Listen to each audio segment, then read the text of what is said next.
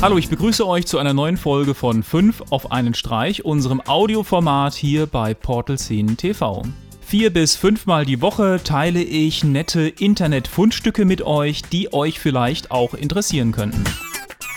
Kommen wir zu der heutigen Nummer 1. Unter unseren Zuschauern und Zuhörern gibt es bestimmt einige, die noch mit dem Walkman aufgewachsen sind. In dem Video, was ich euch verlinke, seht ihr, wie heutige Kinder auf einen Walkman einen portablen Kassettenrekorder reagieren.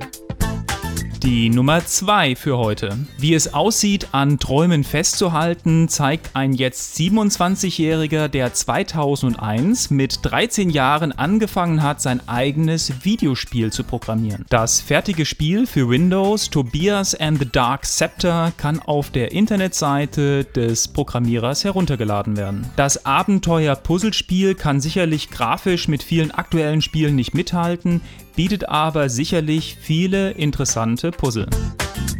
Nummer 3. Laut einer aktuellen Befragung setzen Teenager zwischen 13 und 18 nicht mehr auf Facebook, alles langweilig, sondern eher auf Instagram und WhatsApp. Also bei uns betrifft das nicht nur die 13 bis 18-Jährigen, sondern auch bei uns intern läuft die Kommunikation mehr und mehr über WhatsApp. Meine Tanten, Onkel, Cousinen und wir haben mittlerweile einen großen Familienkreis, über den wir regelmäßig Neuigkeiten austauschen. Die Nummer 4. In dem Video, was ich euch jetzt verlinke, imitiert ein Stimmenimitator in einem Song 29 Prominente.